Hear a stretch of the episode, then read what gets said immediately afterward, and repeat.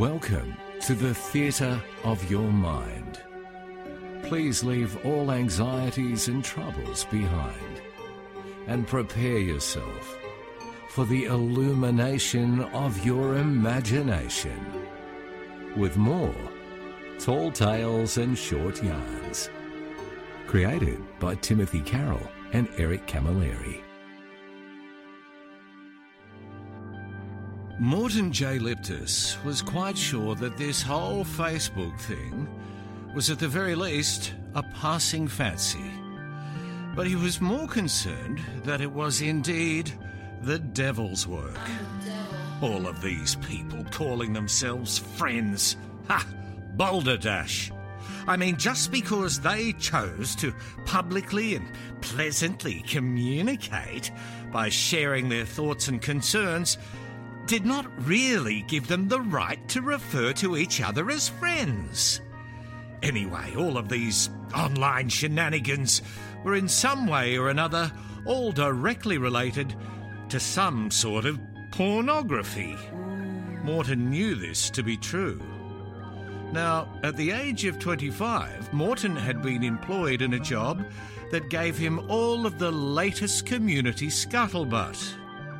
Regardless, this Facebook nonsense with people airing their dirty laundry was a dangerous thing.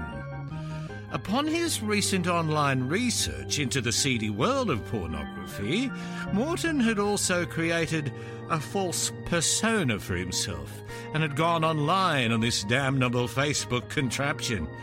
He had even discovered one self opinionated buffoon who clogged up the entire network with a bunch of quite asinine and badly written, nonsensical short stories.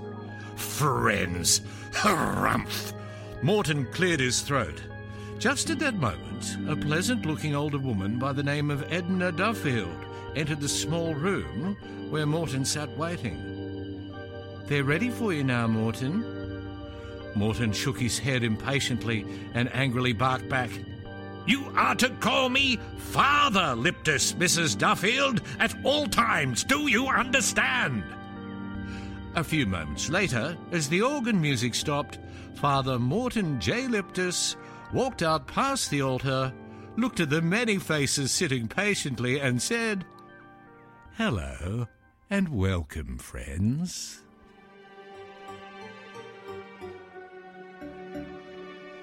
The curtain now must fall upon the theatre of your mind. But until we meet again, just promise to be kind. Thanks for listening to Tall Tales and Short Yarns.